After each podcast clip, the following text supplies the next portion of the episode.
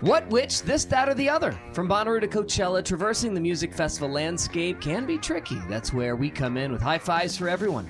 The What Podcast with Brad, Barry, Lord Taco, dedicated to exploring the entire festival scene. Brad has worked in the radio industry for more than 20 years and currently lives in Brooklyn, where he is program director for three stations, including one in New York, one in Detroit, and one in Miami. Barry's been a reporter for the Chattanooga Times Free Press, covering all aspects of the entertainment industry since 1987. That's before you were born.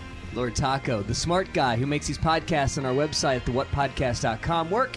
I'm Also, really good at identifying babies, loves blue haired moms, PBR, and his beautiful Volkswagen bus. We all fell in love with the Bonnaroo Festival years ago, not only because of the amazing bands that play there every year, but also because of the incredible community spirit that has developed around it. Radiate positivity. And we really like talking about the inside baseball stuff when it comes to putting on a huge music festival. So join us. You can hear the What Podcast on the Consequence Podcast Network or anywhere you find your favorite podcasts. Hey, pod people, Engineer Adam here, jumping in for a quick second to let you know about the brand new all in one platform for all of you creative podcasters out there. Anchor makes it easier than ever to make a podcast.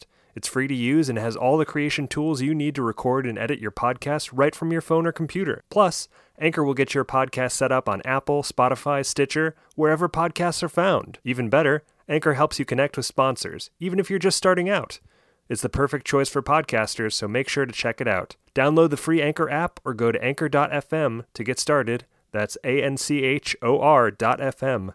Back to the show. Are you ready for season two of Discography? I'm your host, Mark with a C, and Discography is a show where we look at a great artist through the lens of only their canon albums of first release material to see who they really are and how it all stacks up.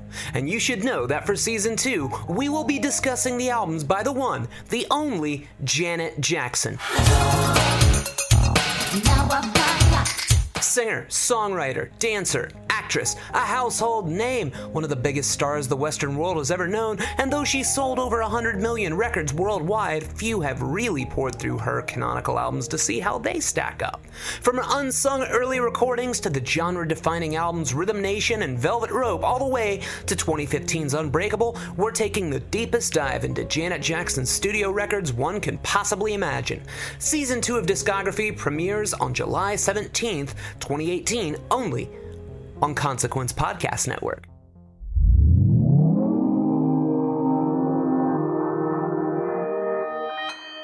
Consequence Podcast Network.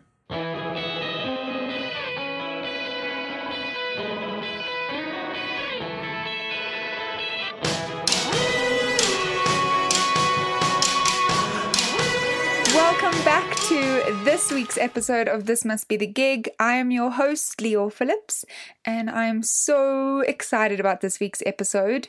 Just a little bit about it if you are tuning in for the first time. Hello. You can kind of hear I'm in a closet, can't you? I'm on the road and I've stuffed myself into a closet so that you get the best audio quality. And you know, this is what you do for the things that you love. It's what you do. It's what you do. So this essentially is a little documentary podcast. Um, it's your backstage pass to the world of live music and live performance. And as with the last few weeks, I've been on the road quickly, rushedly, excitedly bringing you all the most fascinating conversations from behind the scenes. I want to be extra brief right now so that you can quickly dive headfirst into a chat with one of the most thrilling performers and sweetest dudes around, Dan Boeckner of Wolf Parade and of Operators and and ands. You certainly, absolutely, definitely know Dan as one of the genius brains behind Wolf Parade, not to mention his other band, Operators, which I love and you should too. But you could also probably remember him from Handsome Furs or Divine Fits or even Atlas Strategic. He has been one of the most heartfelt and thrilling songwriters in the rock world for almost two decades now, seemingly endlessly on tour for one or another of his many projects as well, perhaps even more compelling on stage as on record.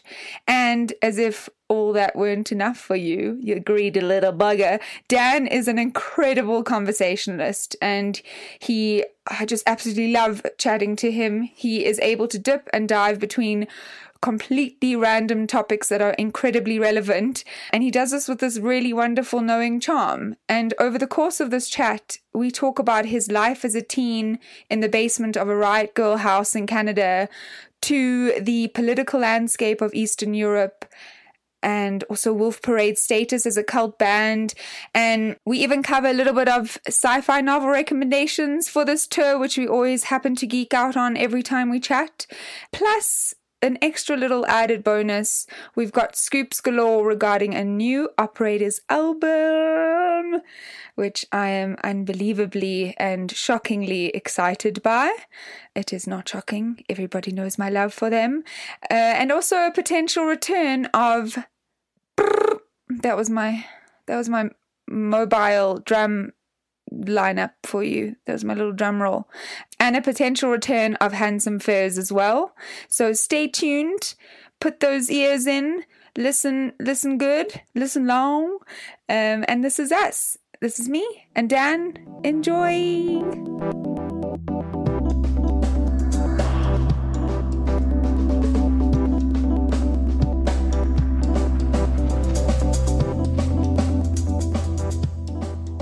I'm Dan Boeckner from Wolf Parade and Operators and uh, ex Handsome Furs, uh, Divine Fits, Frankfurt Boys.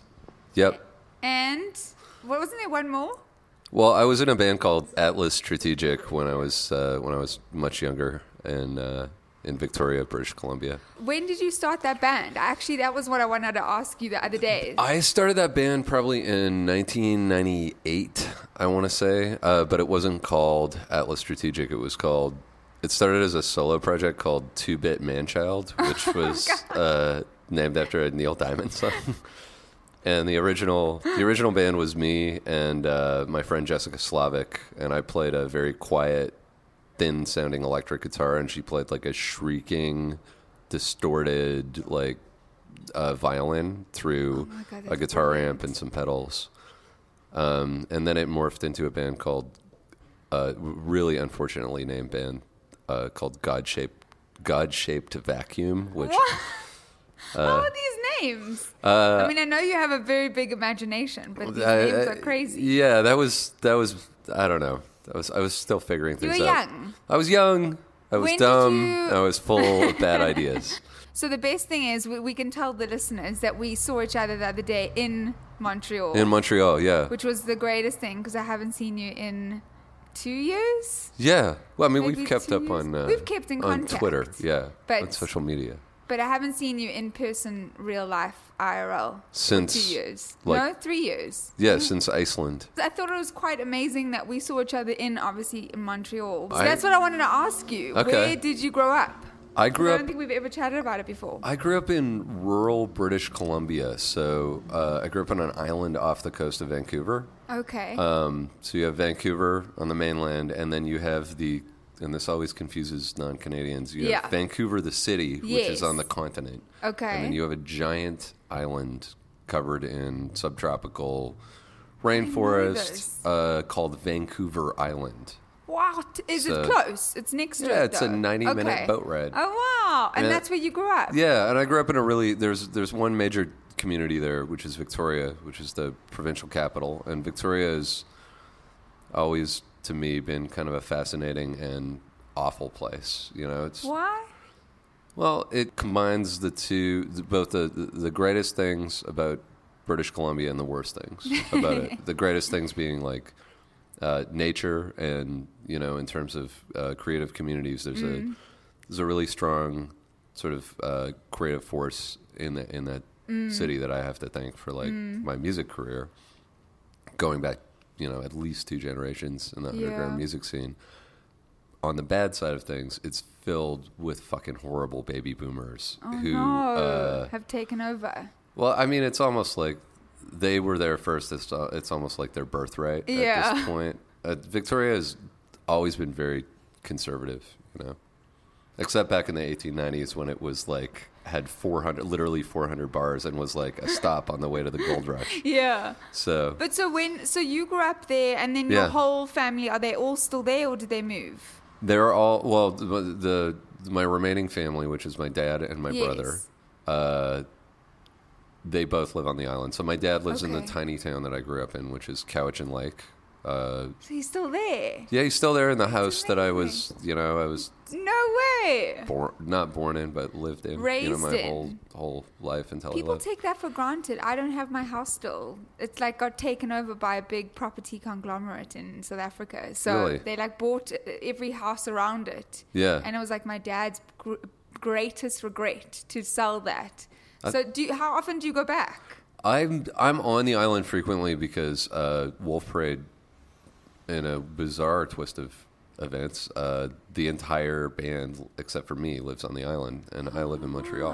So- Yes, okay, but so you do live in Montreal. I do. Yeah, So when you were younger, did you have to take that boat trip into Vancouver City Yeah. to go watch shows? yeah. I mean, I it it's expensive though, and Mm-hmm. it, and you know you need accommodations overnight. So when I was, I'd say fifteen or sixteen. I, w- I had sort of my musical taste had shifted uh, uh, from I loved metal when I was in my early teens. I was like obsessed with black metal and Yeah. like Metallica.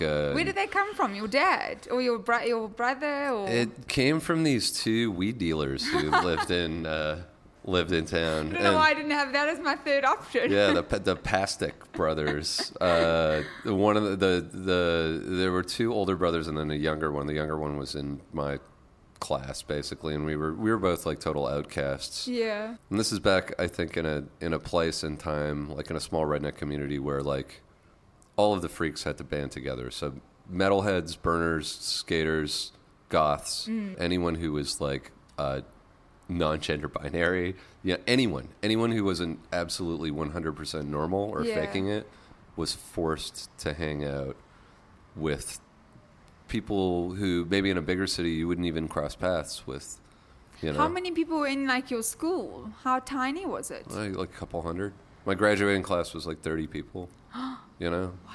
So this kid gave me a tape that had Gwar, uh, Scumdogs of the Universe on one side and Metallica Master of Puppets on the other. Is that what sparked your interest in guitar? Yeah, uh, yeah, pretty much. That's crazy. What what about it? Did you watch them perform live or did you just No, I mean I had no tape? access to. Okay. I didn't even know what they looked like because it was like a it was a cassette copy, and you know this is like, you know this is this record was old at this point, so it wasn't like a new record. Yeah. and I just fucking loved it. I loved everything about it. I loved the way it sounded. It had an energy. There's a, there's still a punk energy to er, that era of Metallica that. I think they lost. Like this revolt. Yeah. Yeah, yeah. Well, then they just unfortunately kind of diluted down to anything that could be played across the radio. Well, the Black Album was basically Yeah. their descent into like butt rock. You know, like That's so crazy. So, So- you so that's what you So what was the first concert then that you ever saw? If you're living on the island, The you're first- listening to The first concert I ever saw was the first real concert I ever Yes. saw was uh, you know the Canadian uh, he's a music journalist. His name is Nardwuar the Human Serviette. Yes. I actually really like him. I do too. His research is quite phenomenal. He's just super cool. Yeah, he's Yeah. Mm. he's a kind of legendary. Uh, I went and saw an all age. I went to an all ages show at like Knights of Pythias Hall in Nanaimo, uh, and it was his band, the Evaporators, and uh, some local punk ba- or Victoria punk bands. Has he interviewed you before? He's never. I've never been interviewed by Nardwuar. I always wanted to because we know all the Oh. This is our public announcement to Nardwuar. to Kind of like you. know all the same people, but yeah, um, So that was your first show. that was my first show. That would be the most amazing uh, meta interview because he's always the one coming in with like gifts for his interviewees. Well, he'll find out what So- their first show was, you know. Yeah, like, but yeah, that was my that was my first show, and believe it. but it was really the opening bands that um, that there was a band called M Blanket that opened uh, for them, and I later in my life I became friends with you know that band, and still friends with one of the guys, and but there was sort of a darker strain of punk music coming out of the West Coast with bands like Unwound, mm-hmm.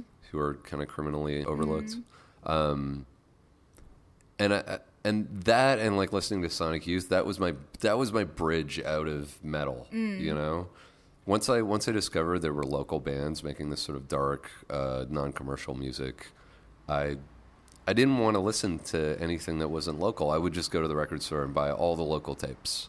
What was it about local that made you feel? Was it because you came from such, such a small place, or Yeah, was it 'cause- just the way that you were wired that you just really wanted to? I think it was because I came from a small place, and you know, as much as I liked Sonic Youth or Metallica or like Fugazi, even when you're walking around a town that has literally no fucking traffic lights, and there's a thousand people living there, and you're one of insane. and you're one of I maybe didn't know it existed. yeah, it's I tiny. feel terrible and No. ignorant that I no, didn't know. uh, why would anybody know about it? You know, like I mean, its biggest Yeah. claim to fame is it uh, is it you were born there. Well, no, it's fun to like a pro golfer, Don Coach Jones.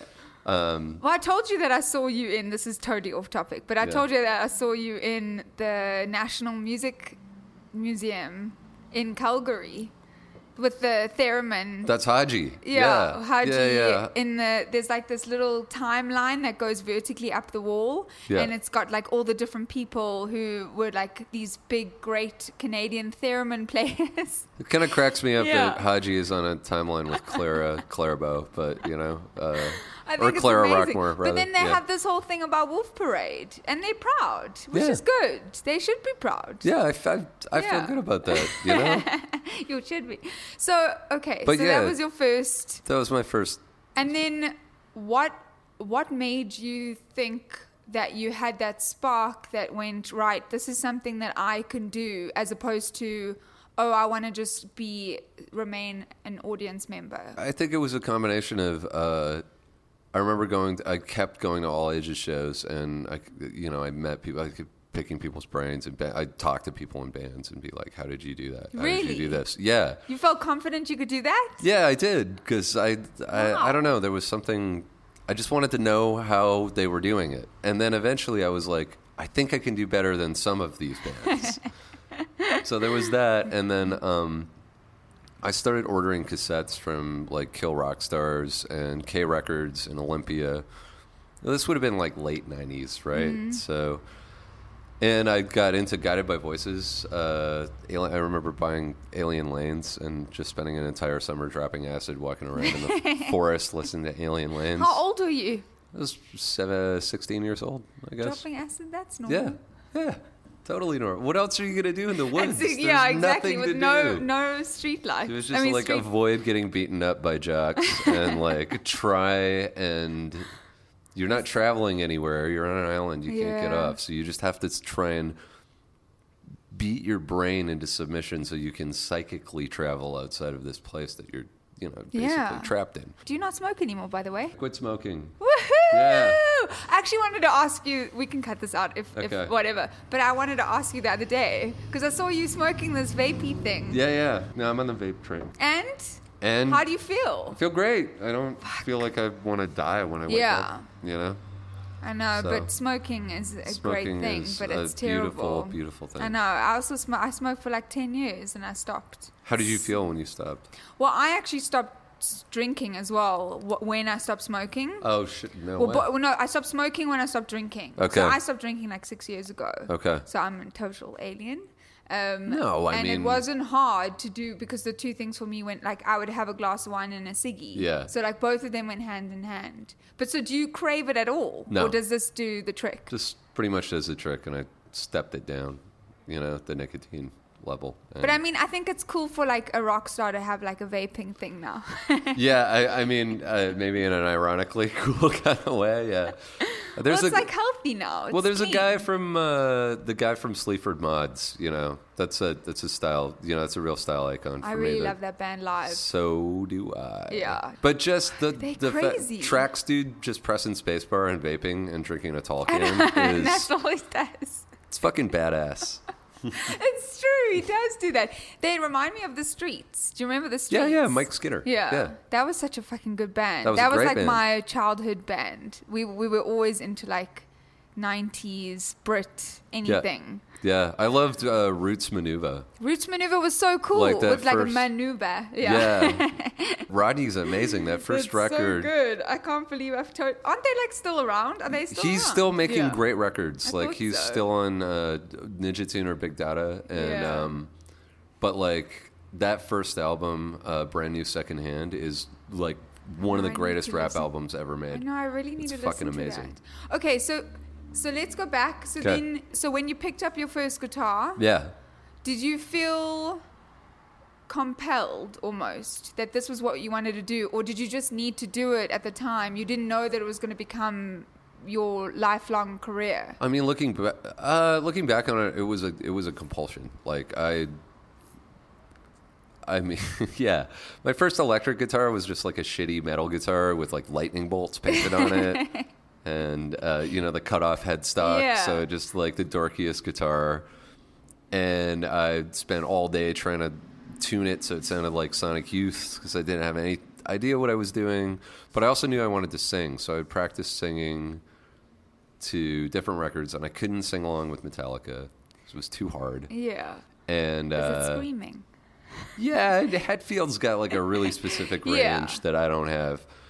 But then I was like, oh, REM, I can sing along with REM. So I Love REM. so I would practice my Sonic Youth guitar noise, and then I would retune it and practice singing along with er- early REM records.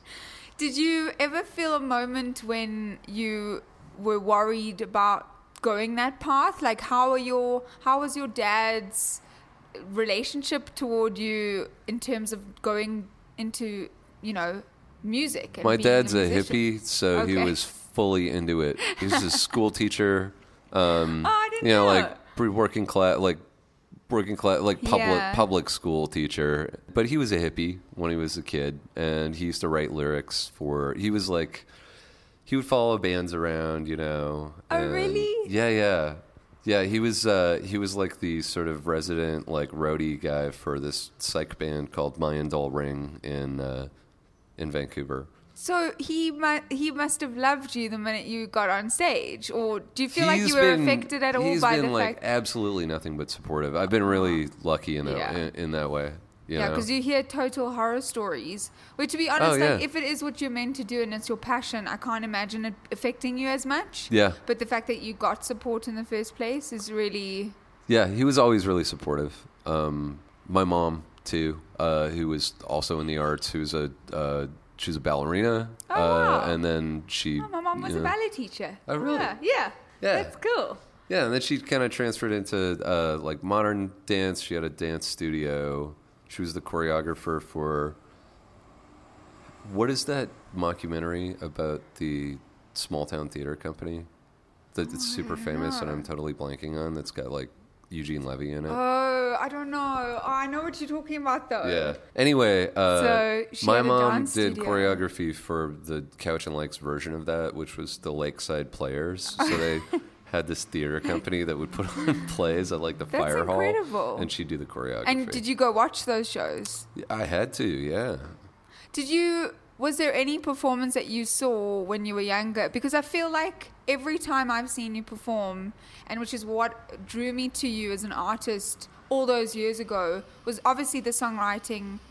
uh, That that you know we can put that aside. That was was always kind of to the tune of what I like. Yeah. But your performance is always so visceral and emotional and you're not just standing there blankly which works for a lot of people. It does, you yeah. get into it no matter what outfit you you're in. You know i've seen you with operators i've seen you with wolf parade did you see anybody that had a performance style that you wanted to mimic? Or is this just something that Uh, really came to you from from loving playing? I think it's something I hit on naturally, but I think I found it by way of watching being in the punk scene. yeah. So I would watch punk bands like you know I saw Drive Like Jehu uh, and Unwound on this tour. They played on All Ages show, and I just remember watching Froberg, Rick Froberg sing, and the amount of uh, physical intensity that went into the performance. Also, Yeah. the uh, there was a band called Fracas, uh, Riot Girl band uh, in Victoria. Victoria had a pretty strong Riot Girl scene, which I got So deeply embedded in because I ended up living at the like flagship Riot Girl house in Oh, Vancouver. wow. yeah, yeah. When was this? Also 90. This would have been like '97, right after I graduated high school. Uh, but yeah, I was the only dude living at the house. I lived in the basement, and they basically treated me like a pet dog. It was, it was actually, and I was totally into it because it was. Obviously. because It was, there was all these like very cool, like older, uh, like, uh, and in my mind, extremely accomplished Mm. women. And then I would I was just in love with all of them, you know, and would do whatever, just basically whatever, you know, yeah, yeah. But um, I think watching, especially watching, like, I got to see like Bikini Kill uh, and Bratmobile What? When did you see Bikini Kill? in the '90s, like late '90s. Yeah, I mean, I know that that's maybe not a big deal, but that's a pretty big deal to me. that I mean, the fact that you saw them as well at that time, I That- feel like that time is, is incredibly special as well, you know? That informed the way I wanted to perform. You know, Uh, between them and you know, sort of Fuga- Fugazi obviously is a big influence too. How kinetically physical those people were on stage. They were possessed. You know, like. But you do seem like that Uh, sometimes. Like, it's unbelievable to watch you. Have you watched yourself, like, on I a try- show, like a DVD or something? Uh, yeah, I mean, I've watched Like like, YouTube. YouTube. footage of Yeah. myself playing, but when I was really young, you know, I had, I had a hardcore band um, when I was a teenager, and uh, I remember over I was playing with another band that I kind of looked up to, and I uh, they were from Up Island, and I, re- I remember being in the uh, the guy didn't know I was in the room. I was overheard the singer of this band that I looked up to, basically making fun of the way I performed on stage. He was No like he was like mimicking me, like spazzing out, you know, and it it just totally devastated me. I was like, That's like the best word. Devastated. I was just like, oh shit, like I'm so uncool. Oh, and- no. but then I think it just made me like double down on it, and yeah, And actually push to do that. Because it was Yeah. natural for you. or just be yeah, just allow myself to be free. I mean, feel. it sounds ridiculous, but that's it just just be myself on stage physically. I don't think that sounds ridiculous at all because I think we spoke about this the last time we chatted how important authenticity is for both of us, just in the art we consume and the books we Yeah. Mm-hmm. consume, everything, people we like. I feel like you and I have that in common. Yeah, So it makes no, sense that you're getting up on stage and doing something that feels innately accurate to who you are at the core of who you are, you know? Yeah. And I think that that's also something that a lot of people struggle with certain bands. Mm-hmm. Like I saw a band, and I won't name them, but I saw a band the other day, and he looked so utterly bored that I Yeah. was bored. Yeah, so I that- just walked out. I'm not because- into that. I respect, you know, I respect the absolute authenticity of Mm. sort of the, which I think got hijacked by corporate culture in the 90s, sort of took the authenticity of a lot of these underground bands and commodified it. Mm. But I respect the sort of pure authentic. You know Yeah, when you are know. watching an authentic You know. band. You know, You- You, can't like uh, No. Zola Jesus is a good example. If you watch her perform, Yeah, There- phenomenal. but you can even hear it on the record. she's so- channeling something. Yeah. But I also respect people who will put themselves in, inside of a persona Mm. and completely inhabit it and just fully go for it. I think the really Mm. shit thing is the sort of up the middle, like. You don't oh, know I where don't, that re- I person don't really. stands. Yeah, you don't know where they stand. They don't really care. Yeah. Or they're coming off like they don't care. I There's also no do real love commi- me a good persona. yeah. Yeah. I think when I spoke to Alice Cooper, he was chatting about that because he talked about himself in the third person, and I thought it was the most ridiculous thing. Yeah. So I said, like, why are you talking about Alice? I'm talking to you. And he said, no, I'm speaking about the stage Alice. Right. I'm a you know a religious man. I love my wife, but the man that gets on stage is completely a He's different madman. person. Yeah, yeah, yeah, You know what I mean? And yes, is he gimmicky? Is he cheesy? Sure, some people might say that, but at least he knows his role. Yeah. Like a Madonna, like a you know all these all these different artists that Yeah. assume this role. But do you feel like it's almost a way to save a little bit of who you are? Like, do you save any bit of who you are? I Do you don't. just give? I, do, just I give really all? don't. I really don't like. Uh, I think that's what your I- fans really love about you, though, that you are so open. I think that's, and I think I think it's not. Uh, it's bizarre, but it's it's that quality is is kind of unmarketable. You know, that's been a constant struggle with Wolf Parade. Like What, that just how so, like, how to mar- how does Sub Pop market this band? You know, it's just like there's there's really no. Unbelievable what you've achieved, though. I was looking back just to try and like give myself. I don't know. We we speak about we have the um, your first album. We have that in the car. Okay. So we have like the CD. Like on CD, yeah. Yeah, because it's like an amazing driving record. It is though. I never really thought about that, but and yeah. I'm very like space specific. So it, like certain pl- things can go with me in certain places, and Yeah. certain things can't. Yeah. Like there's always a time and a place, which also sounds cliche. No, but no, it doesn't. I was looking back at everything, and I also think that everybody came the or, like the origin of Wolf Parade came from people from different bands. yeah. Yeah. So everybody came with this knowledge of elsewhere, and you brought it into this thing. Yeah. So it was defined by the music that you made, but it is it is extraordinary that an indie rock band, which to be honest, indie rock kind of died out. It yeah, it absolutely did. Or it mutated Or it into something yeah, that's the best absolutely just Yeah. awful. Like you know, or I people mean, people just not feeling confident that indie rock could stand. It and became like Mumford and Sons. Yeah. And, you know, the lumen, the like the. Is that not just folk? Is that not folk rock? It is folk folk rock. rock? Yeah, I guess it's indie folk. Yeah, it kind of mutated into uh, it Uh, you mutated know, into pop music. yeah, they were recently. pop. Those guys were recently uh, photographed with Jordan fucking Peterson in in the studio, who uh, is like a hilarious grifter. Um, but it reminded me. Uh, I played a festival. I played a festival that had Mumford and Sons were playing, and the Fall was playing, and I'm, I'm a huge fan of the Fall. The Fall's incredible. Yeah. And I got to meet Marky Smith, Wow. and he was completely incomprehensible. yeah. I just kind of I've interviewed him once. He's wow, crazy. yeah.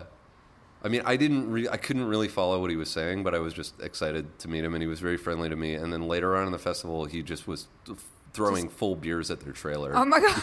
but wait, do you because he was so offended Yeah. by uh, by their music, Mumford and I was just like, all right, you know. But also, I feel like there's a part. So I found them. I remember when I was like, uh, you know, NME when NME was just wonderful back in the Yeah, day when yeah, NME yeah. had a music radar. yep. Who I think Matt, the guy who used to do that music radar, now does a Beats One show. Yeah. He's actually an amazing. He's he has such a good ear. He found Mumford before they got signed. Right. And Little Lion Man was posted on NME, and Yeah. I found it, and I like don't know how, but I got in touch with the one guitarist, and I thought that they would be huge. But I Yeah. didn't know that they would shift a genre Right. into something that was so it almost became messy that it was Yeah. just the same replica of the same sound and i feel bad that that happened not to them because they're rich but Yeah. i feel bad that it happened to all the other bands trying to do something very authentic in an indie sphere In that genre, yeah. because i think that guitars speak a language Yeah. and not having them around is like an imbalance of scales like you can't not have the one without the other i think we chatted about this about like record labels the other day Yeah.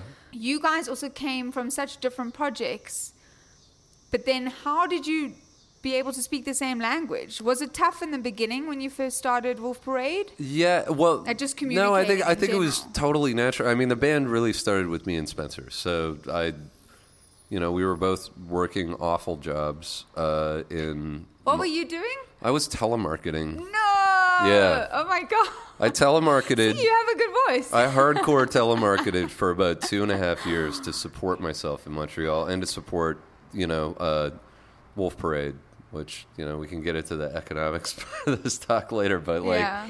but like, yeah. Uh, and I was good enough at it that I started making commissions so I could like maintain uh, having an amplifier or like. Is whatever. Montreal really expensive to be an artist in, or no, was it back no, then? it's absurdly cheap. Wow. But I was, I mean, I was broke to the point where, yeah, I was trying to live off four hundred dollars a month when my rent was, you know, around two hundred and seventy-five dollars in the first place that I moved into, and and working my, you know, working Yeah. full time. So And I would, that- it's a I would hit commission sometimes, as and I wouldn't hit commission other times. I wouldn't get paid because these are like fly-by-night Yeah. operations. When did you? Uh, When was the moment where it shifted that you had that you had to quit the job in order to follow the band? That and, would have follow been- that that passion. That was that would have been like uh, late 2004. Uh, That was like right before the album came out. yeah, yeah, yeah. So um, I at that point I was working at a pharmaceutical company, um, writing surveys basically, and the job of the company that I worked for was if a drug company was having a pro- a PR problem with a drug that was say like uh, a good example was we ran a campaign for uh, on Paxil. You know, Paxil, uh, it's a it's an anti Yeah. antidepressant. Um, but the problem with Paxil was when you go off of it, they were seeing huge spikes in the number of people who would commit suicide. Oh my god. And when Yeah. people went on Paxil, yeah. there was a very specific uh, side effect of hearing voices and suicidal ideation. Oh my god. Not that people would follow through with it, but they were just, Just hearing the vo- and they were having dormant. the I- ideation. So we would get all this data. And you were writing the. Our job was to write a survey that the company would then run uh, on a test group of doctors or like a data pool of doctors, uh, sorry, a pool of doctors, which they would extract the data. But the idea behind writing the survey was the drug company wanted specific data from the surveys. They didn't want Of course. it wasn't. Yeah. It wasn't a survey. It was uh, the the survey was set up as like a linguistic rat maze with one exit, which was the exit was the data they wanted, which is Paxil does not make Does people do want to kill themselves. Yeah, exactly. In the opinion of these doctors who are being, and you had to work in this company. yeah, I worked there for at least a year. How And- did that affect you dealing with all these like findings and having that moral code Well, kind of stretched? For me, it was particularly shitty because my mom Yeah. uh, had ever since I was about eight years old. She Yeah. she had systemic lupus erythematosus. oh wow. So she was in and out of intensive care. Uh, I didn't see her for a lot of my childhood at home because she was, you know, mostly spending Ill. time in uh, intensive care units in in the next town over. Mm. And this went on like well into my late teens. And then she that's okay. And then she uh, she went into remission.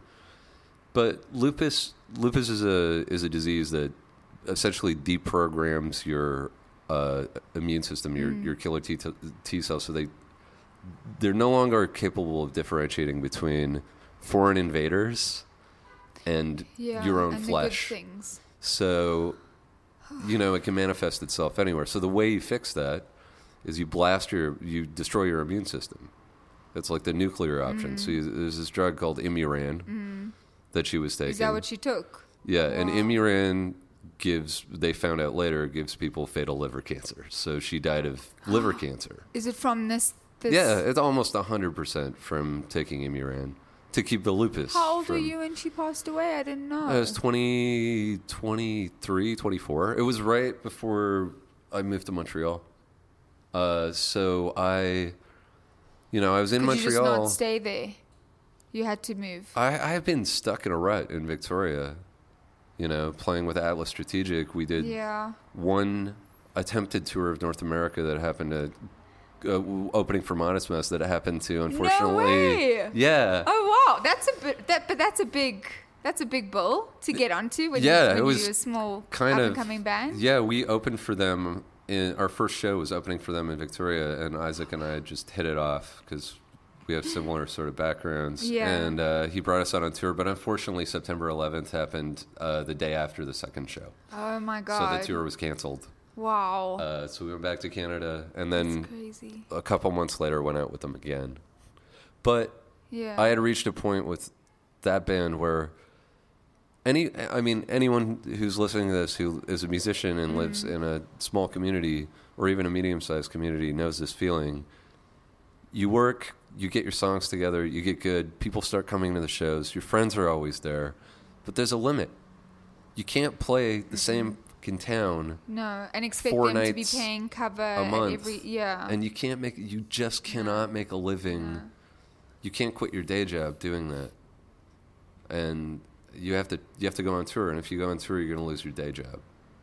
You know, unless you're rich. You know, unless your family is subsidizing your passion for the arts. Yeah. You know, you there's a real economic reality of living in a mid-sized city and trying to hone your craft and and turning it into uh, something something workable Meaningful. that you can pay yeah. your rent and eat and keep the lights on. Pay your phone bill. So you had to leave, but Yeah. that was the probably the best thing for Yeah. you because you not only left a place that had obviously a really it had a story, and knowing you know being in Yeah. a place with a story is really difficult to escape that story. Yeah, I kind of barfed all those feelings out on the first Wolf Parade record. That whole record is uh, mainly about growing up in Cowichan Lake, being stuck in a rural community, and about my mom passing away, and about adjusting to living in, uh, you know, a, a bustling metropolis. Yeah, well, in You know? comparison, it absolutely is. And I went there the other day for the first time, and it's unbelievably huge. I didn't even.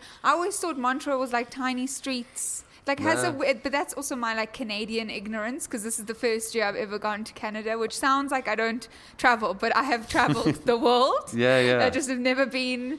I've never been in Canada. No, you went to a special part of Canada too. Yeah. It's kind of uh, Exactly. really, really distinct from the yeah, rest, the rest of the country. So. and it, that feels more home for me because it feels more European. Montrealers, I, I feel like have a similar uh, similar thing to New Yorkers, and the two cities are very like deeply intrinsically linked in terms Yeah. of the uh, uh, subcultures there, and even the even the like um, national makeup. Like you know, Montreal is the second biggest Hasidic Jewish population, North America.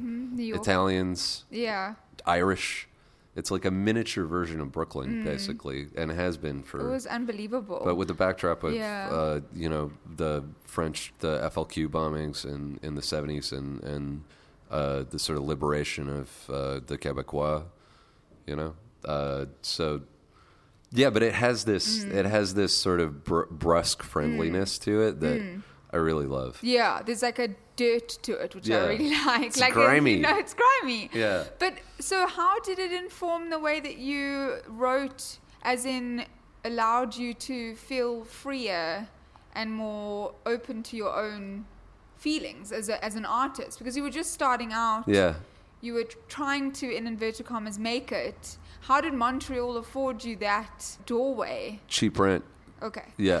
Cheap, cheap rent. But what about location wise in terms of traveling? You could tour there. Oh, and you could go. easier, right? Well, oh yeah, because for the West Coast, you know, your options are if you're a young band on Vancouver Island, it's going to cost you hundred dollars to get your van on a boat to go Oh to the mainland, God. and then your choices are Vancouver, which is notoriously a shitty, Shitty. place to play music. Yeah. It's it's Why? Is it the venues or the type of bands? I don't know. I mean, I'm, and I'm not saying Vancouver hasn't produced amazing artists, which it absolutely has, like Black Mountain and Destroyer and and uh, all those bands, but uh, Mecca Normal and stuff like that. But but Vancouver has consistently, I've felt like for as long as I've been alive, been almost hostile to the idea of. Uh, of a music scene that is self-sustainable, and I think a lot of it has to do with real estate Yeah, the type of money and type of jobs that are there. Type Yeah. of people. That's- yeah. yeah, and the rent there is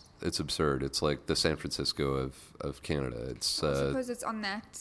It's on that strip, right? yeah, yeah. It's Yeah. a total real estate bubble. It's foreign capital parked in condos that no one lives in, and then just a bunch of you know sort of utopian tech bros Yeah. uh, who you know are buying and flipping condos and you know Yeah, cannot possibly imagine anyone else's life beyond their own. Mm, You know. But so when Like- you were in Montreal and then you linked up with Spencer, Yeah. who just left, by the way. He was in the. He you was. guys are playing. He was in the room. tonight yeah, in yeah. We're playing tonight in Chicago. Do you remember the first show you ever played together? I do, yeah. Um, well, the first jam we had Yes. was I I went to his apartment. He was living in uh, NDG Notre Dame de Grace, which is Mm-hmm. like not a fashionable part of Montreal by any means. Um, and That's he, cool. he had a Jupiter 4 synthesizer. I brought my guitar over. We plugged in through his computer. And the, I think the original idea was he was going to play keyboards on a bunch of songs that I had written Okay. for my own project. And then I was going to play guitar for Sunset Rubdown, which would have been his Yeah, project. his yeah. Which he had already started at this point. Yeah. And then slowly we were kind of like, maybe this is just a one band thing. Yeah. And then a friend of ours was putting on a show for, don't remember the name of the band. They were, they were like the Belgian, they were like a Belgian uh, Stereolab, direct to video Stereolab, like a shitty version of Stereo Lab, but instead of French, they were Belgian. um, and they were playing at the Jupiter Room, and we had joked to this guy Alex that Spencer and I were like, "Yeah, we totally have a band, haha." And he just put us on the bill, made a poster, so we had to play the show. What were you? What, what did you call yourself that night? We had to call ourselves Wolf Parade. but That where was- did that come from? We just came up with a name. We just like Did you see a wolf and there was a parade? Like what happened? I. Where did uh, it come from? I had Atlas Strategic had played a show in Victoria with his band called Mice Parade. um, Okay. Who rolled in, played this local sports bar that everybody played at, and we were opening for them, and they treated everybody like absolute dog Shit. shit. So um, we found a giant picture of a like airbrushed wolf, like you'd see on the side of like a, like a stoner van, and hung it up behind them before they played, and changed the sign to say uh, "Spirit of Wolf Parade."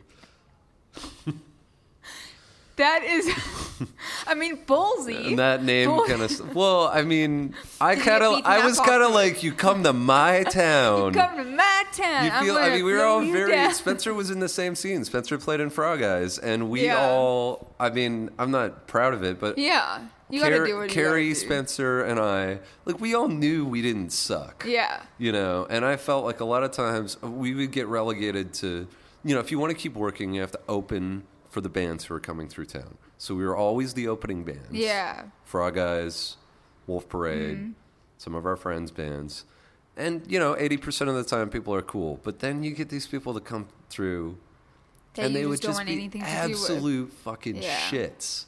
Like, just Have you ever been in a fight with a shit opening band? Yeah, totally. Oh, really? Absolutely. Have you thrown a few punches? Yes. Dan!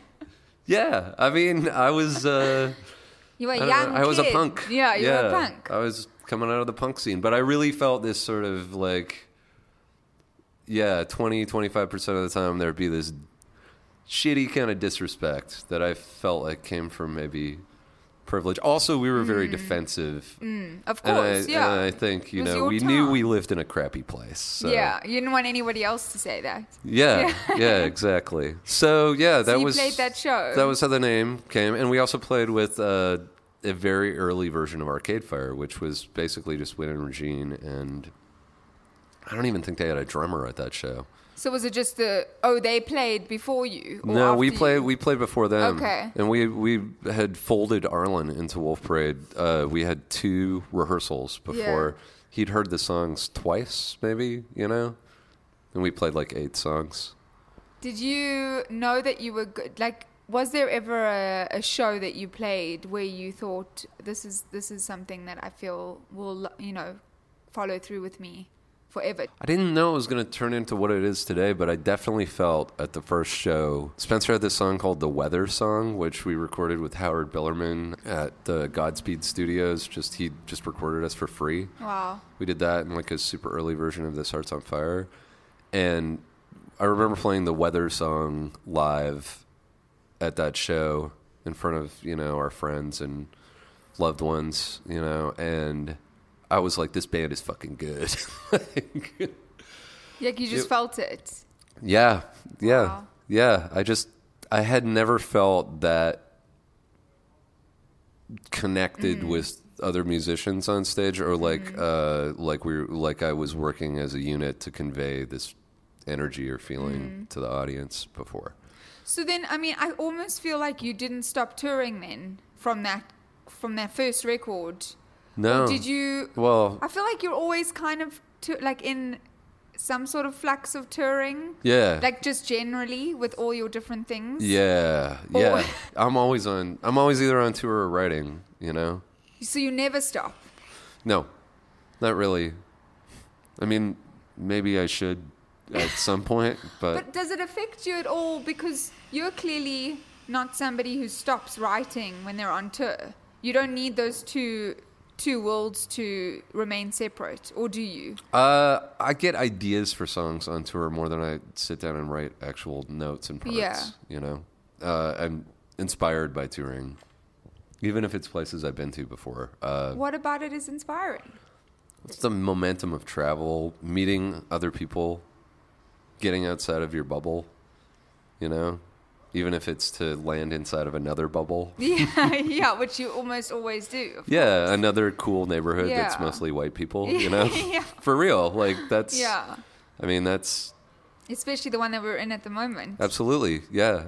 I mean, this is a North American thing. In Europe, I think it's yeah, it's different. different. Yeah. is totally different, uh, especially the further east you go, you know? After all these years, how do you determine what the right balance is then? I don't know how to. I, I don't. Do- I'm you- incapable Yeah. of figuring it out. And occasionally it will break into whatever sort of. You know, right now I have a very chill, like Mm. for lack of a better word, chill domestic scene where when I'm at home, you know, I have my partner Mm. who I deeply love. I have a dog. I have a studio. I didn't know you had a His name is Archie. Oh my god, I can't believe I've not seen a photo yet. I'll, I'll show you. He's he's adorable. Thank You You know, actually, when you I'm put this up, I, with I, We can uh, post you know, a let's photo of put Archie. I'll I'll send you some good glamour Good. shots.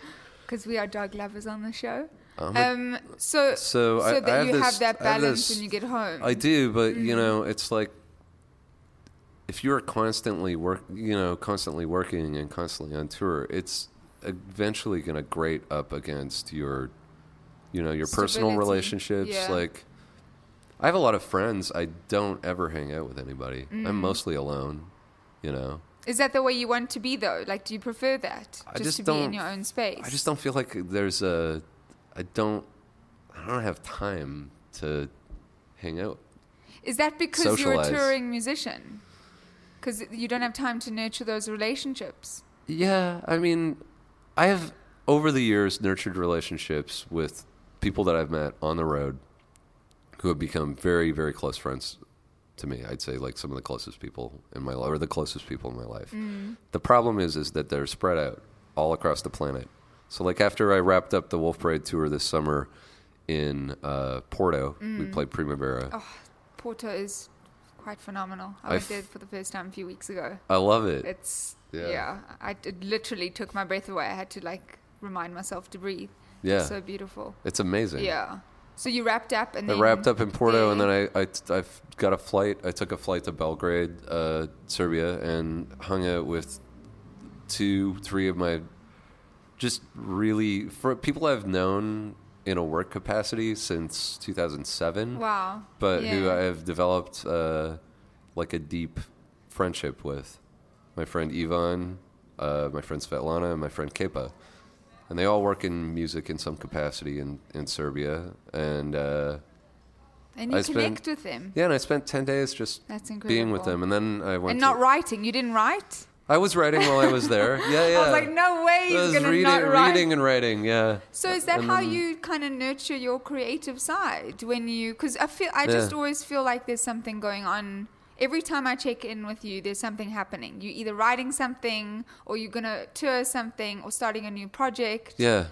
Well, How I mean, do I- I, think there's two. There's two reasons for that. Like, the first is, uh, I mean, one is one is kind of sad and boring, and the other one is is is exciting and fun. Let's start with the sad and boring, because it's sad- probably not sad and boring. The sad and boring is that none of the bands I've been in have ever had, or I think will ever have, uh, like commercial radio success.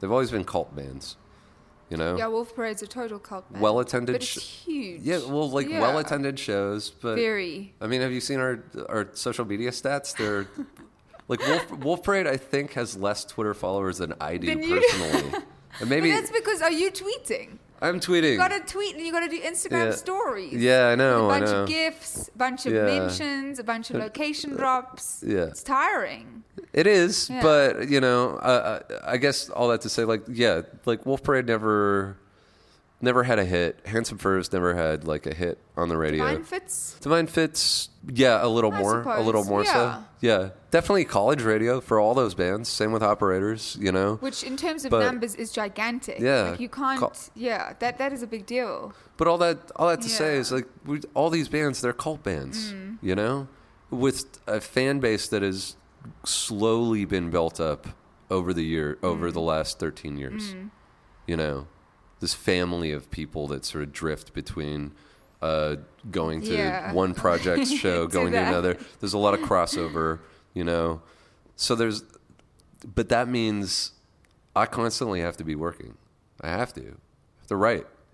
I have to write. I have to tour. Are you talking about the economics of Yeah. it? Okay. Or no, Yeah, I was I was thinking maybe your creative side. Well, this is the good. This, This is the good- the- the- okay. that was the boring. That's the boring and, set- side. and and kind of grim reality It's, of it. but it's it is But- a reality. I think you're the first artist to really talk to me about this, though. I have to say, It- like but- nobody, But nobody it's wants not like I have a fucking gun to my head to No. do this. That, and that's the other side. The other side of it is I am truth of it. compelled to to Yeah.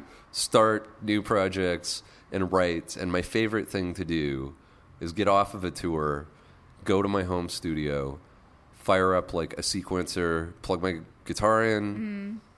turn on whatever fucking synth I have, and just go to that space where I'm not conscious of where I am or what I'm doing and just start yammering stuff into the microphone and and and then a song happens. And that's mm-hmm. like That's that your really like the best thing in my life you know But then, I- what I is the tripwire? What is the thing that kind of sets you off? Then the part of it that doesn't make you feel like it is the good side of being a touring musician. the part of it the part of it that freaks me out is if I ever did want to take a break You can't. you can't yeah Well, you you could in essence of like a week at home.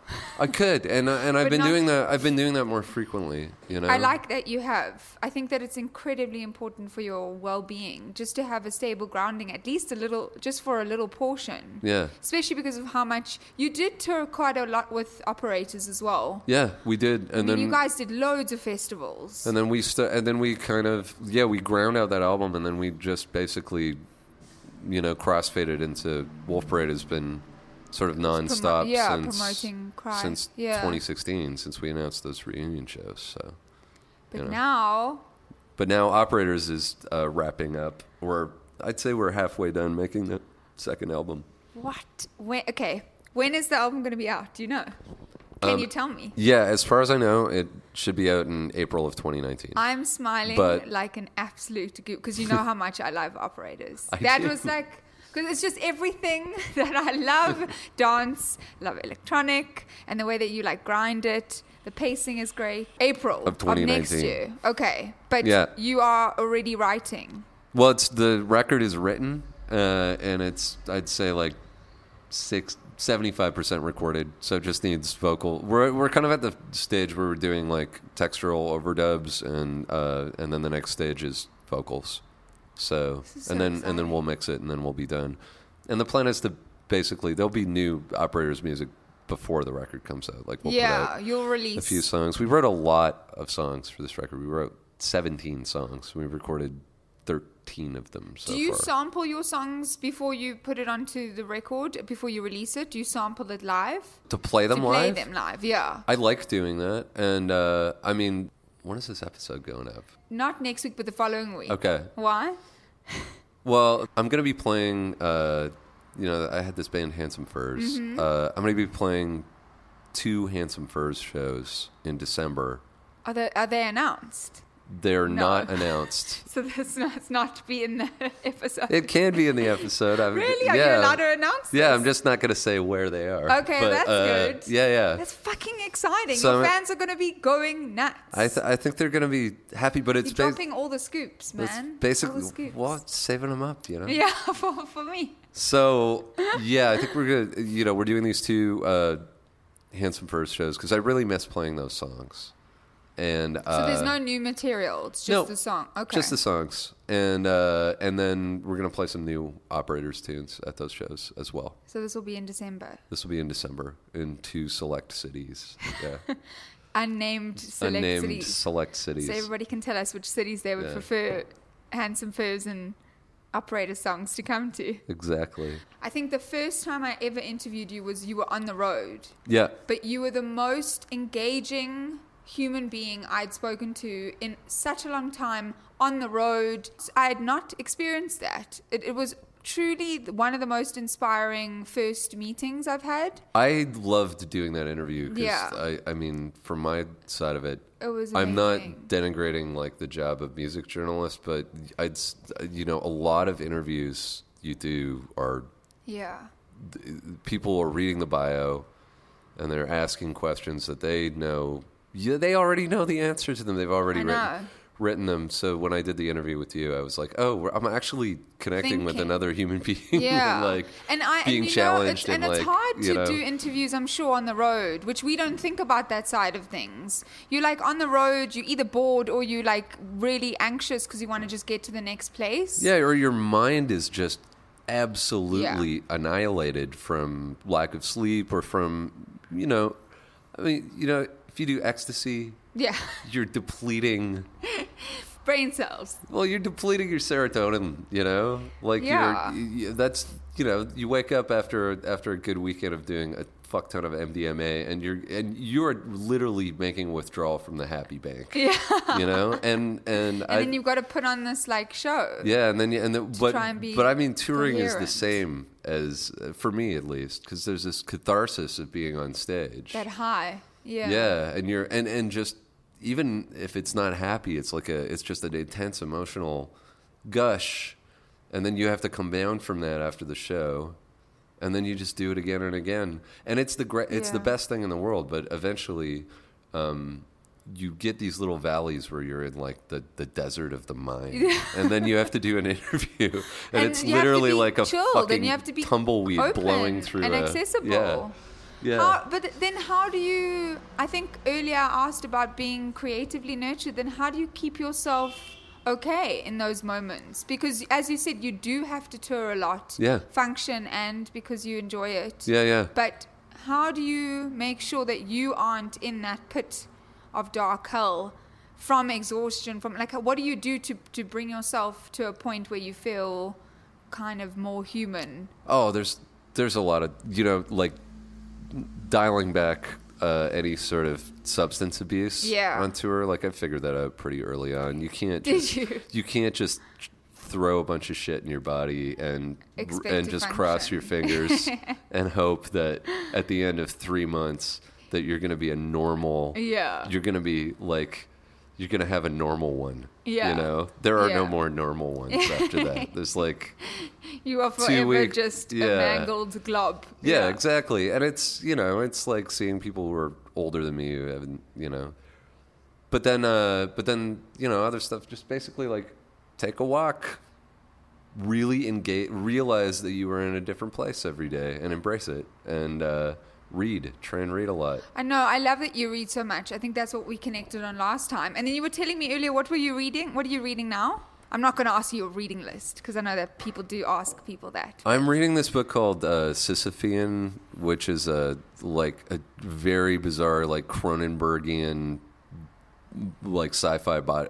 I, I want to. It's not even body horror because it doesn't even deal with humanity. It's about, uh, as far as I can tell, it's about a transhuman evolution caused by a plague of nanotechnology, but. It doesn't explain that to you. You have to kind of piece it together. Like, what's do they start it like the distraction? I don't want to know. They st- I want to read that book. It's basically it starts with like a it starts with it's divided into uh, different stories that take place in the same universe, but it starts with what's basically like a, a like pitch black office comedy about this one sort of blob who's working for another blob called the president. And it's just it's just the he is and, and the blob working for the president is just humiliated, physically tortured. Uh, it's obs- his job, it, or there's no gender, so it's Yeah. its job Yeah. is like mind-bendingly absurd You know, like extruding these organs and making sure that it sounds amazing. It's incredible. It's taken me a while to read because it's it's almost written in a different language. You know, Which are, which are the best ones to read, I find, if, especially when you have to like re-page back and read, just Yeah. because you think that you've taken in and that your comprehension skills are good. Yeah. And then you get to the end and you're like, what the fuck happened? You look Yeah. out the window and you're like, gotta go back. Have to- Totally. I really do enjoy those as well. But Yeah. especially considering how much time you have as well. Do you feel like you naturally got into the groove of touring? I know you mentioned that you like knew substance abuse wasn't going to be the thing Yeah. that got you further. Yeah. But did you how did you get into the groove so naturally considering how much you tour and knowing also because you're you're a very self-aware person as well you know what the things are going to do to you what things can do you know I try. I try to be. I mean, I think I got in the groove of touring because I loved it. I the idea of travel. You know, the first real North American tour I did with Wolf Parade, everything was endlessly fascinating to me, and like still is. Like, I mean, I, I mean, Yeah. even like fucking Indiana, right? Like, I, I remember being in a van in the summer, driving in the middle of the night, racing to try and get to a show. That you know, we had to drive for like a full 24 hours without stopping, and we were driving through Indiana, and we were in this agri- sort of farmland, and just this, it just smelled different, and it sounded different, and they were, you know, we stopped at a gas station, there were like different insects than I'd seen, stuff like that. You know, just the real small details. the details and But the actually i- taking notice of it as well Yeah, well, the idea that you're you're moving, you're you're you're not at home. You're not somewhere. You're outside of a place that's comfortable to you. Is there a perfect tour for you? Like something that's happened that everything just ran really smoothly? Hmm. Has there ever been that that that's happened? I don't think ever perfect. The last operators tour I felt like was as close as I could get to perfect, and the last uh, the last operators tour in or the last Wolf Parade tour in Europe Yeah. uh, was for me almost the perfect tour. what what makes a perfect tour for you? Just the shows were great. Yeah. Uh, it was summertime. It was you know it was early June, so Do you feel more accepted by the European crowds? Depends on what I'm bringing over. You know, so like, operators. Operators, I feel, uh, has They gone over it. better in Europe than it has in uh, in North America, with the exception of the coasts. You know, Mm. which are always pretty cosmopolitan.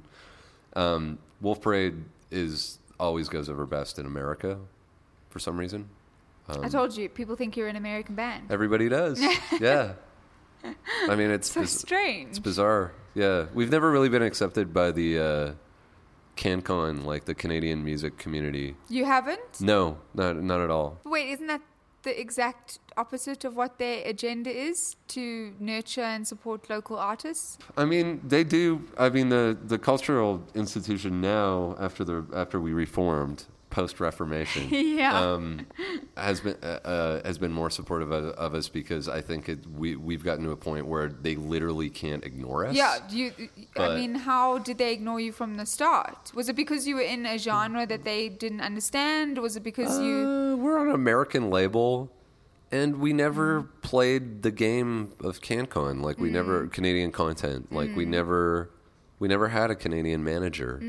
What, was that why? Why didn't you? because it seemed pointless. Mm. I looked at like, you know, I don't want to be like a fucking folk band that is, you know, you know, sure you do like two two and a half thousand tickets in Toronto and you can sell out Peterborough and stuff and.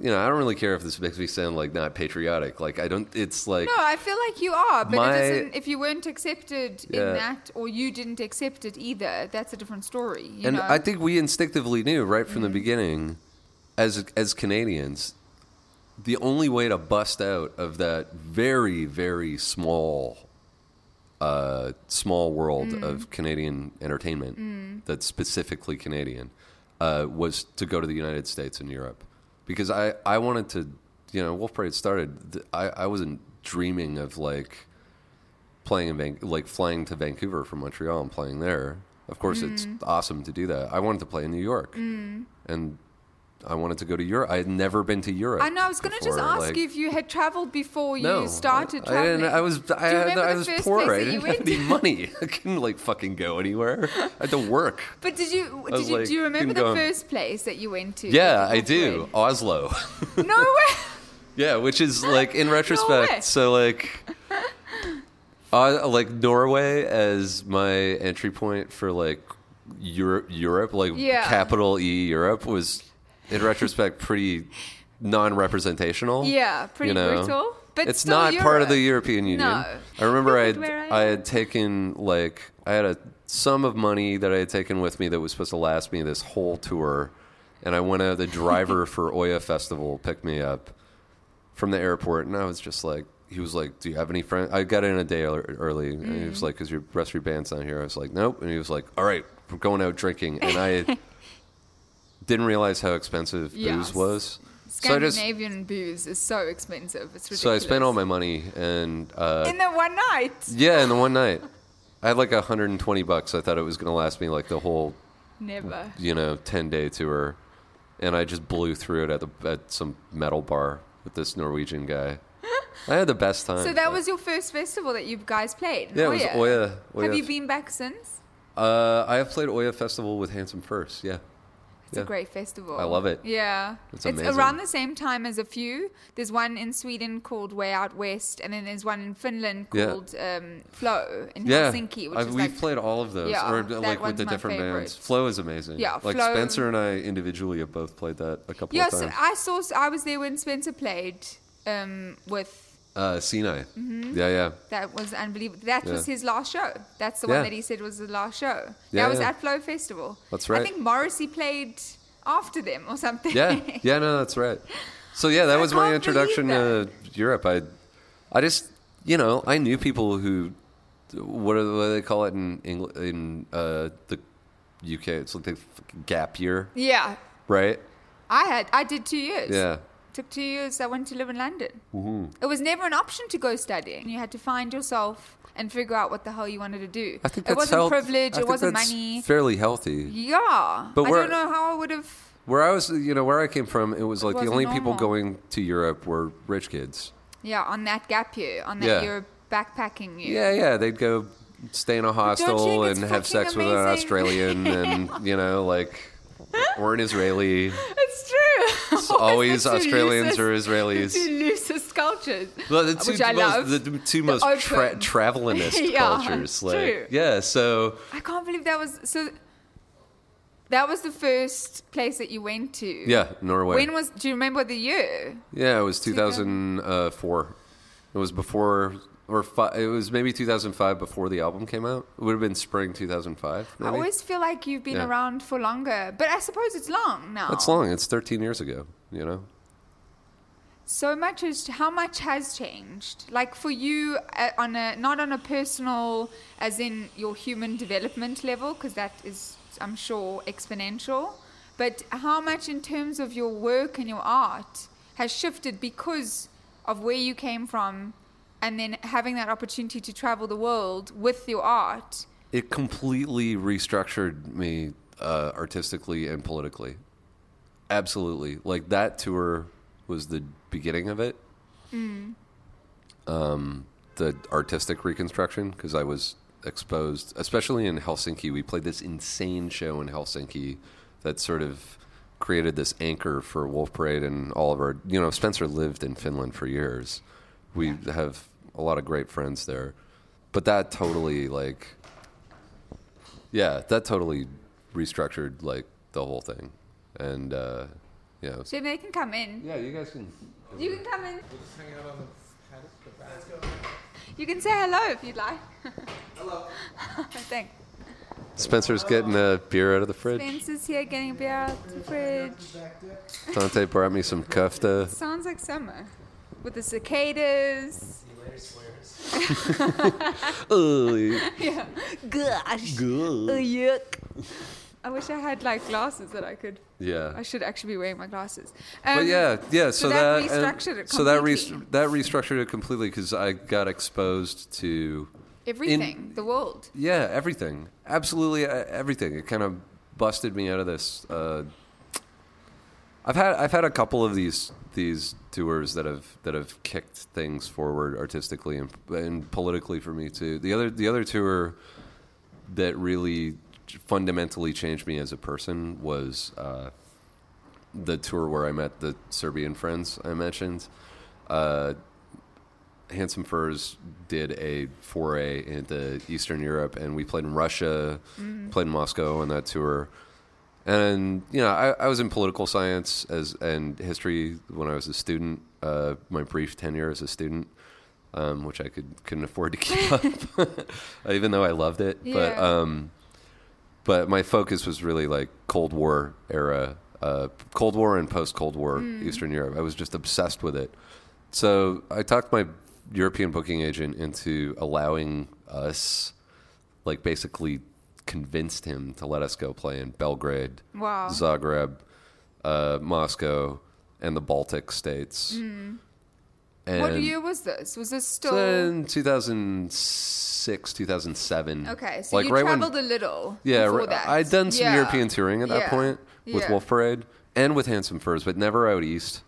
So that was the year that like Plague Park, the first Handsome Furs record, which is named after a park in Helsinki where they buried all the plague victims. Um, we we went out to Eastern Europe, or quote unquote Eastern Europe and the Mm-hmm. Balkans and Russia, and I realized after t- spending hours like staying up late talking to promoters, people I met at shows, people who I'm still friends with, I was, everything I had learned about this part of the world, this you know Soviet and non-aligned in the case of Yugoslavia blocks, it was all bullshit. The professors that I had at university were absolute neoliberals.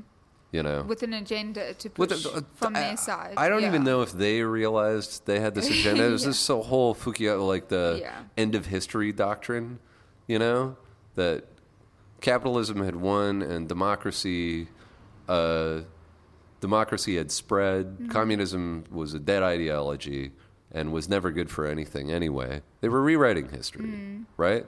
And I was indoctrinated. And, And then the, you got into the belly of it, and then started speaking to people real who people. lived through it. yeah people who grew up in yugoslavia or Yeah. soviet russia. And i remember the the biggest experience for me was being in a bar in belgrade which is like probably my favorite city on earth. Uh, and some guy asking me hey where are you from? You american? And i'd been i toured europe a few times enough to know i was like, oh, you know, I'm Canadian. I'm going to tell him I'm yeah, Canadian. you're not gonna say you're American. So I told him I, I was Canadian, and he started screaming at me about the NATO bombing and Wow. the Canadian intervention in, uh, you know, the Bihać and all these, uh, you know, Canadian forces operations via Mm-hmm. NATO. You know, NATO bombed the shit out of Belgrade, and he got worked Really up to the point where I thought he was going to beat the crap out of me. yeah, You know, he's not he's not on the right. No. He's not a pro Milosevic guy. Yeah. He's just pissed that uh, international forces fucking carpet bombed or smart bombed the shit out you of his city. in his spa. yeah. on tour with your band. on tour with my from band Canada. from Canada. I was leaving. I was leaving Serbia. I was going back to Canada. He, had, he was staying. what did you, know? do? How did you approach that? How did you tackle Uh, that? You know, he. I just kind of talked him down, and uh, I just let him yell at me, basically. But I feel like you are. and I love that place, and I love uh, exactly. I love You're those not- people. You're you not going to be so- against it or be defensive. Yeah, Obviously, yeah. you were there to learn. But it didn't turn me off of the Yeah. place at all, and it was the opposite. I started reading and talking to people, and reading more, and then asking people about the stuff that I read. do you feel like you're going to go live there? I would love to. Yeah. You know, I would absolutely love to. But that was a huge political shift Mm. for me. And that, and you know, touring the places like Balkans and China, and seeing how their independent communities, music and art communities worked, and how inclusionary they were with, uh, you know, people were not necessarily from there Mm-hmm. or women, you know. And then I went back. I would go back to Montreal, and I'd be like, "This place fucking sucks." like, There is something strange about living in a place that isn't contentious at all. yeah, Um, and I did feel that when I even visited, that you don't, I don't know much about the history, but it doesn't feel like it. It doesn't feel like it hasn't been affected by the world and Yeah. things, but it certainly doesn't feel like generations have been lost or No. You know, have, but, But when it- you go into those places in Europe, you Yeah. you meet that guy, that type of guy.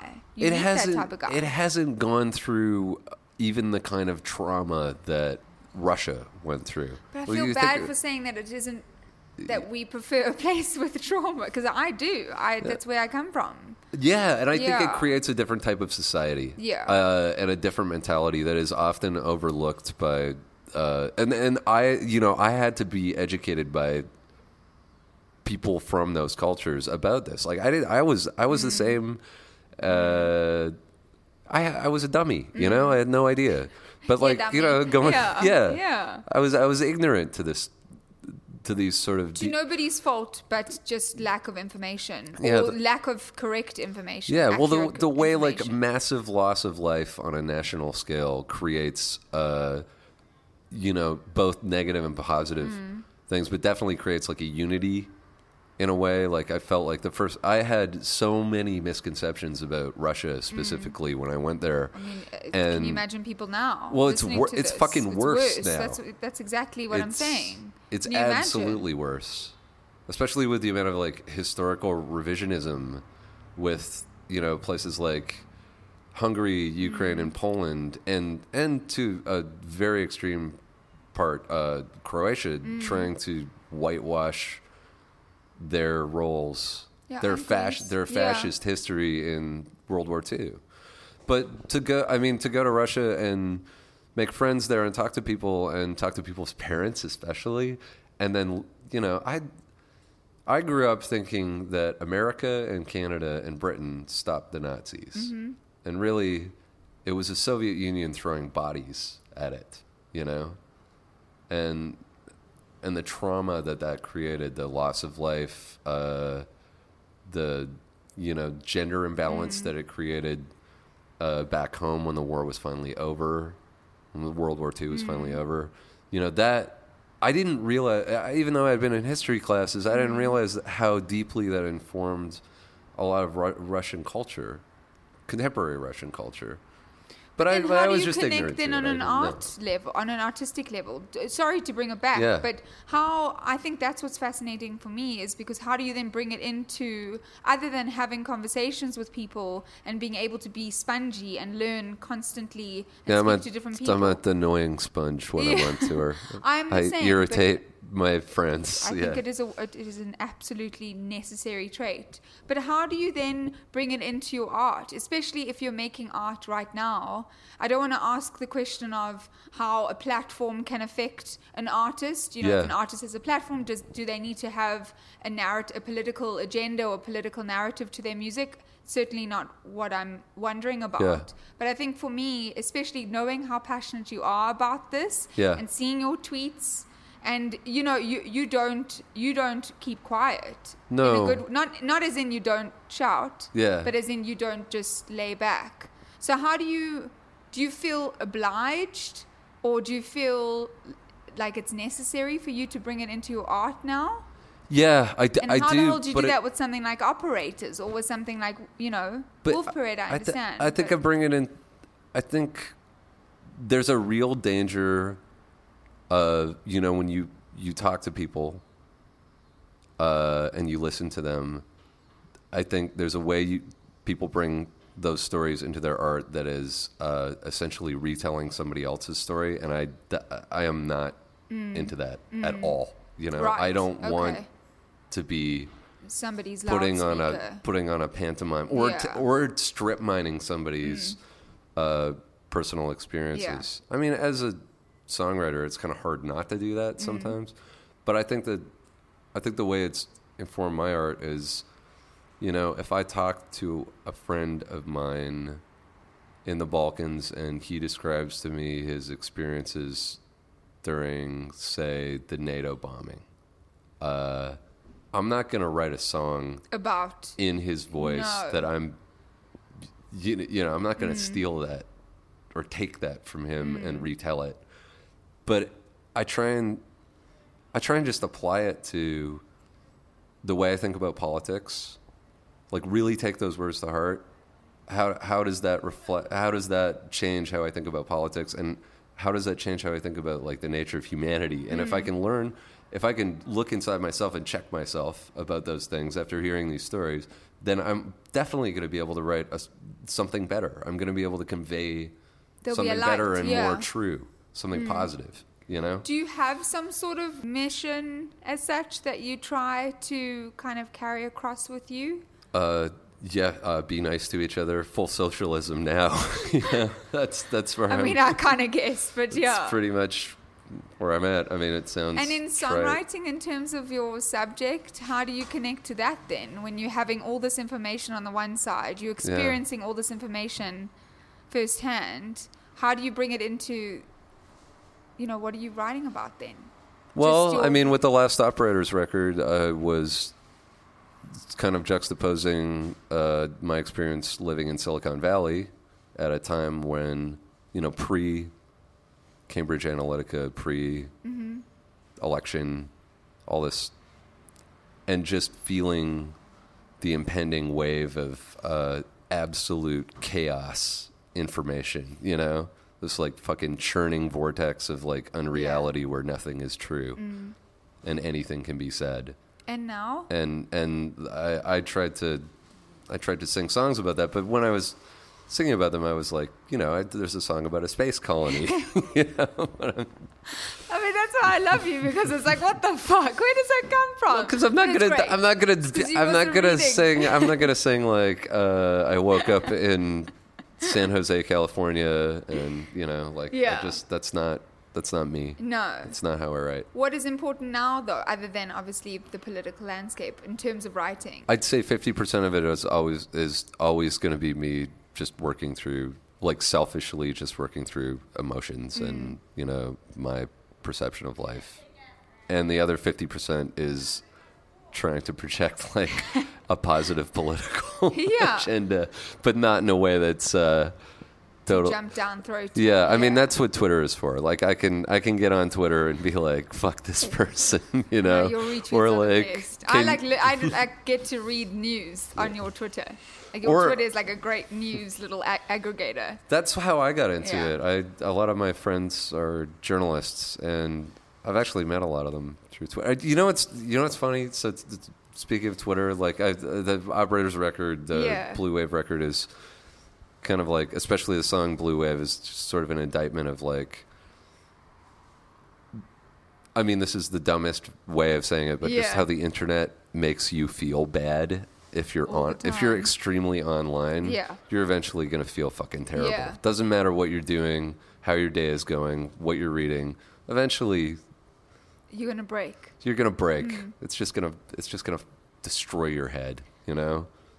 But then so Um, what's but yeah, but but what's, but the positive thing Yeah. is uh, but the light in the, the light. The light is so today at this House of Vans show that we're playing. Mm-hmm. I have coming to the show as guests. Oh yes, um, you were telling me about this other day. the guys who do the. E1 pod, Mm. episode one podcast, which I love, and I think is fantastic, and uh, Parker Molloy and her are their partner. Mm.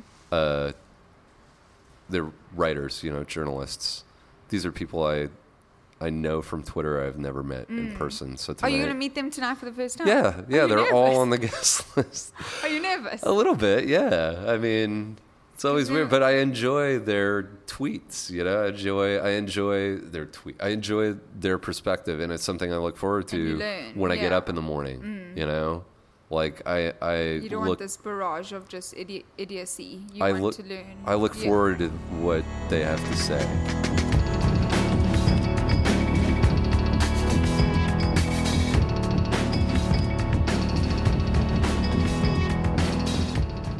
This Must Be the Gig is produced by Adam Kivel, and we'd like to thank Billy Yost and the Kickback for our theme song Rube, and buy their music at thekickbackband.com. Lexi Frame for the artwork, Daniel Brater and Dean Berger for the additional sound design, and the Consequence Podcast Network, where you'll find a bunch of other amazing shows.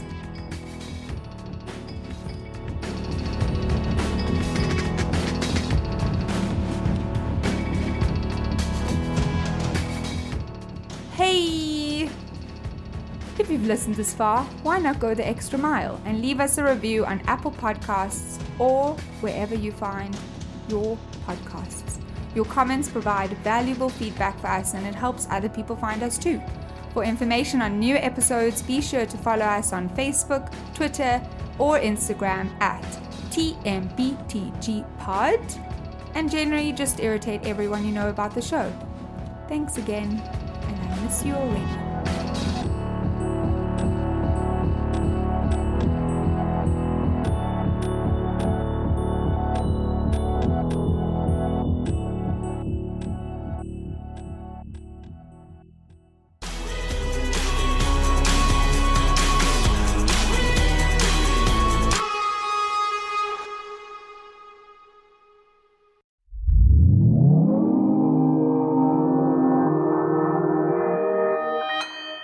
Consequence Podcast Network.